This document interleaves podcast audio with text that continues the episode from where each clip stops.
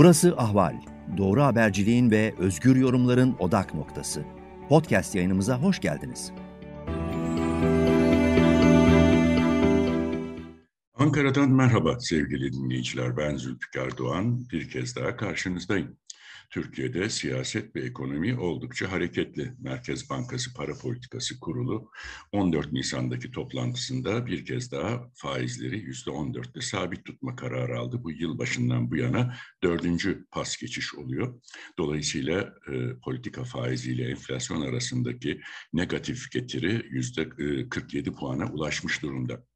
Tabii bu sürdürülebilir bir tablo değil. Aynı zamanda e, politika faizi yüzde on dört, mevduat faizi yüzde on yedi, kredi faizlerinin yüzde yirmi altıya ulaştığı bir tabloda ekonomideki dengelerin oturtulması da oldukça güç. Ancak Cumhurbaşkanı Erdoğan burada e, şöyle bir yaklaşım sergiliyor. E, enflasyondaki ve fiyat artışlarındaki gelişmelerin iktidarın uyguladığı politikalardan, para, faiz, döviz politikalarından ziyade e, iki unsura e, bağlandığını dile getiriyor. Esnaflarla yaptığı iftar toplantısında dedi ki işte Karadeniz'de, kuzeyimizde başlayan savaş e, salgından sonra tam her şey düzelmeye başlamışken ekonomide yeni sıkıntılar yarattı. Bunun yanı sıra bu savaş nedeniyle de dünya piyasalarında emtia fiyatları yükseldi. Bütün dünyada hayat pahalılığı var. E, bu bize de yansıdı. Bir de 2018'den bu yana yani Cumhurbaşkanlığı yönetim sistemine geçildiğinden bu yana e, dış etkenlerle kur konusunda e, bir takım mücadeleler yürütüyoruz dedi. E, Türkiye'nin bugün içinde bulunduğu enflasyon ve faiz fiyat sıkıntılarının e, sorumlusu bu iki temel faktördür dedi. Diğer taraftan Cumhurbaşkanı içeride de e, başka suçlular icat etti. Bunlar arasında e, ahlaktan ve vicdandan yoksun olan kişilerin e, faiz fiyat artışları yaptıklarını öne sürdü ve bunlarla sonuna kadar mücadele edeceklerini ifade etti. Peki buna karşı nasıl bir çözüm e, öngörülüyor? E, iktidar kulislerinden ve iktidar medyasından e, yansıyan bilgilere baktığımız zaman bir yandan 20 dolayında temel tüketim maddesinin e, fiyatlarının sabitlenmesi yönünde bir hazırlık var. Bu model daha önce Venezuela'da ve Macaristan'da uygulanmıştı ancak maliyeti oldukça yüksek oldu. E, Venezuela'da hemen hemen hiçbir şey bulunamaz hale geldi. E, mallar ortadan kayboldu, kara borsa başladı ve çok yüksek fiyatlara yükseldi. E, gıda maddeleri başta olmak üzere temel tüketim mallarının fiyatları. Macaristan'da da 3 Nisan'da biliyorsunuz seçimler vardı. Bu seçimlerden önce Viktor Orban yönetimi e, 6 temel üründe fiyat sabitlemesi kararı aldı. Bunun içinde 2 milyar euroya varan e, bir sübvansiyon paketini devreye soktu. Gerçi e, seçimleri kazandı Orban ancak e, seçimlerden hemen sonra açıklanan Mart ayı enflasyonu %8'in üzerine çıkarak Macaristan'da 2007'den bu yana son 15 yılın en yüksek düzeyine ulaştı. Aynı zamanda bu Avrupa Birliği ortalamasının da üzerinde bir enflasyon. Diğer taraftan çekirdek enflasyonda Macaristan'da %9,1'e yükseldi. Yani fiyat sabitlemenin faturası Açıkçası insanların bu malları daha fazla talep etmeleri ve alıp nasıl olsa zam gelecek diye stoklamalarıyla birlikte daha yüksek fiyat artışlarının ortaya çıkması şeklinde kendini gösterdi. Dolayısıyla Türkiye'de de eğer iktidar 20 dolayında enflasyon sepetinde yer alan mal ve ürünün fiyatında sabitlemeye giderse hazineye binecek yük çok daha fazla artacak. Çünkü aktarılan e, bilgilere bakıldığında sabit fiyatlarla e, o ürünlerin gerçek fiyatlar arasındaki farkın hazine tarafından karşılanması öngörülüyor. Böyle bir model planlanıyor. Ama Maduro-Orban modeli e, Türkiye'de enflasyona çözüm olur mu? Bir yandan tabii bir algı yönetimi yürütülecek. Çünkü enflasyon sepetinde yer alan 20 temel malın fiyatı e, yıl sonuna kadar büyük ihtimalle değişmeyeceği için oransal bazda enflasyonda bir düşüş yaşanmış gibi olacak ve iktidar diyecek. İşte bakın biz enflasyonu düşürdük ama diğer taraftan da Venezuela'da ve Macaristan'da yaşandığı gibi e, bu fiyatlara, e, bu ürünlere ileride daha yüklü zamlar geleceği endişesiyle hemen hemen herkes de bir stoklama, evlerine bu ürünleri alıp depolama eğilimi başlayacak ve bu da yine ürün kıtlığını, kara borsayı, stokçuluğu hatta bazı ürünlerde çift fiyat oluşumunu beraberinde getirecek.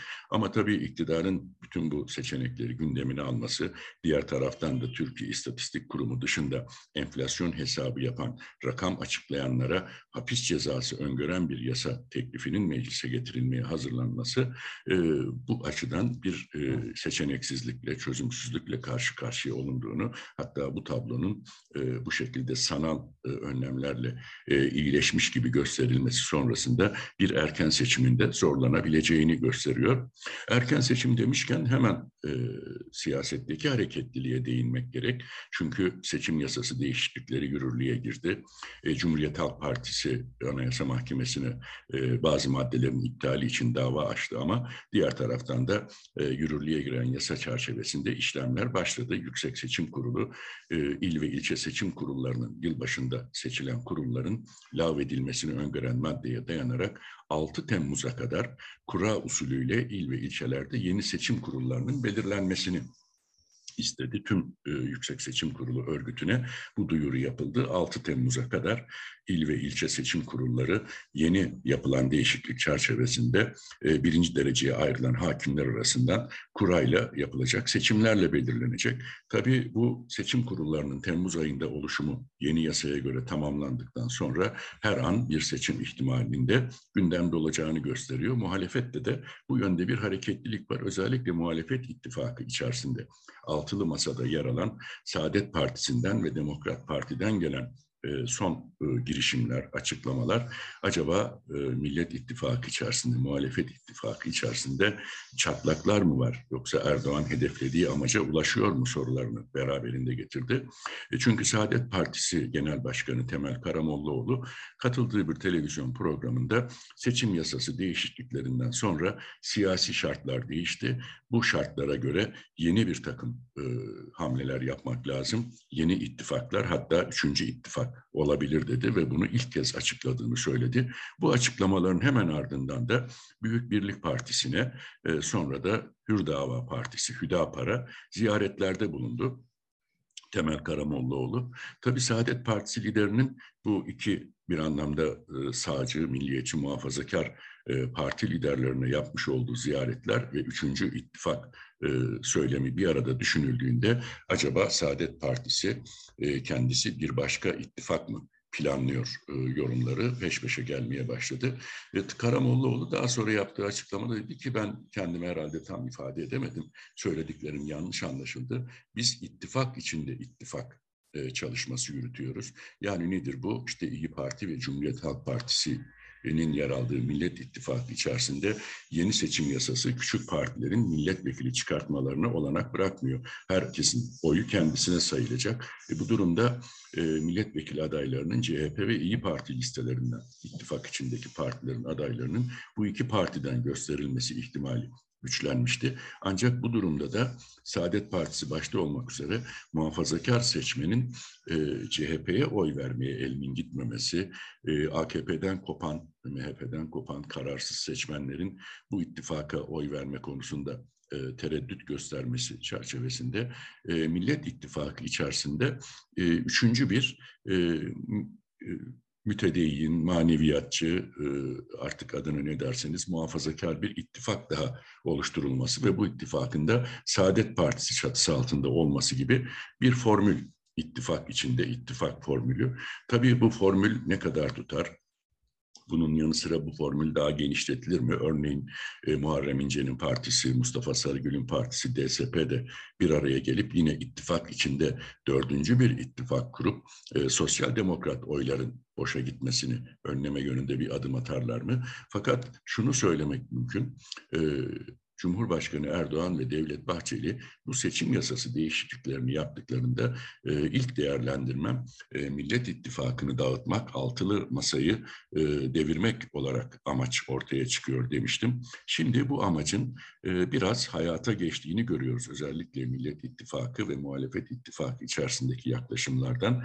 Bunun bir başka işareti de Demokrat Parti'den geldi. Demokrat Parti Genel Başkanı Gültekin Uysal, e, muhalefet ittifakının ortak Cumhurbaşkanı adayı olarak e, bazı isimler ortaya atılmıştı. Bunlardan birisi de Anayasa Mahkemesi eski başkanı Haşim Kılıç'tı. Bu isimlerin e, fesat çıkartmak için ortaya atıldığını e, öne sürdü önce Gültekin Uysal. Ardından da muhalefet ittifakının ortak Cumhurbaşkanı adayı için üç kriter sıraladı. Dedi ki bunlardan birincisi e, 20 yıllık AK Parti iktidarı boyunca sorumluluk almamış olmak. E, destek vermemiş olmak bu yönetime. İkincisi seçilebilirlik dedi. Yani aday olacak kişinin seçilebileceğinin e, ön planda olması lazım. Bu konuda bir kanaat oluşması lazım. Üçüncüsü de e, AKP'nin 20 yıl boyunca Türkiye'de yarattığı devri sabıkı ve Türk devletinin kurumsal yapısını yeniden ayağa kaldıracak, onarabilecek yeteneklerinin bir yetisinin olması lazım dedi. Tabii bu üç kriter bir anda yine muhalefet kulislerini e, dalgalandırdı. İşte 20 yıllık AKP iktidarı içerisinde yer almamış olmak, destek vermemiş olmak e, ile e, Deva Partisi Genel Başkanı Ali Babacan ve Gelecek Partisi Genel Başkanı Davutoğlu'nun kastedildiği ve bunların aday olmaları ihtimalinin dışlandığı şeklinde yorumlar e, ortaya çıktı ki bu yorumlar e, Gültekin Uysal'ın kriterleri dikkate alındığında doğal olarak akla geliyor. İkincisi seçilebilirlik kriteriyle de e, CHP lideri Kemal Kılıçdaroğlu'nun kastedildiği değerlendirmeleri siyasi kulislerde arttı. Ee, Kılıçdaroğlu'nun, e, Mansur Yavaş ve Ekrem İmamoğlu'nun adaylıklarını onlar görevlerine devam edecekler şeklinde devre dışı bırakması ama kendisinin adaylığı konusunda da e, CHP'nin adayı olarak e, parti sözcülerinin sıklıkla Kılıçdaroğlu'nu vurgulaması bir taraftan da Millet İttifakı'nın adayı Kılıçdaroğlu olursa seçilebilir mi tartışmalarını başlatmıştı. O yüzden bu ikinci kriter de Kılıçdaroğlu'na yönelik diye nitelendirildi. Ancak Gültekin Uysal dedi ki hayır e, benim de ifadelerim yanlış anlaşıldı tıpkı Temel Karamollaoğlu gibi.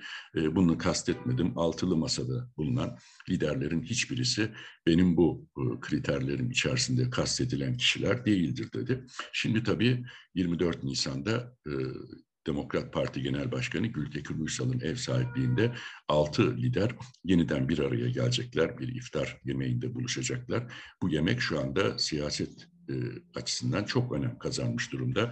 Çünkü bu çıkışlar acaba muhalefet ittifakında, millet ittifakında çatlamalar mı başladı, yeni arayışlar mı başladı sorularının ortaya atılmasına ve bu sorulara cevap aranmasına neden oldu. Bir anlamda e, Erdoğan ve Bahçeli seçim yasası değişikliği hamlesiyle muhalefette hedefledikleri sonuca doğru adım adım ilerliyorlar gibi bir atmosfer gözlenmeye başlandı. Buna karşı muhalefetin e, ilk sersemliği atlatıp hemen karşı hamleye geçmesi gerekiyordu. E, bir yandan da Temel Karamollaoğlu'nun e, Büyük Birlik Partisi ve Hüdapar'a yaptığı ziyaretler bu karşı hamlenin ilk adımları gibi değerlendirilebilir, bu yönüyle bakılabilir. Diğer taraftan da altılı masada özellikle 24 Nisan buluşmasından sonra e, çıkacak sinyaller, işaretler e, muhalefette gerçekten bir çatırdamanın olup olmadığını yoksa ittifakın sağlam bir şekilde devam edip etmediği sorularının cevaplarını da e, bize verecek. Bunun işaretleri de 24 Nisan'daki bu buluşmadan sonra ortaya çıkacak diyebiliriz. Değerlendirmelerim şimdilik bu kadar. Tekrar karşınızda olmak dileğiyle ben Zülfikar Doğan. Hepinize hoşçakalın diyorum. Ahval podcastlerini tüm mobil telefonlarda Spotify, SoundCloud ve Spreaker üzerinden dinleyebilirsiniz. Apple iPhone kullanıcıları bize iTunes üzerinden de ulaşabilir. Türkiye'nin ve hayatın cıvıl cıvıl sesleri Ahval Podcast dizisinde. Kulağınız bizde olsun.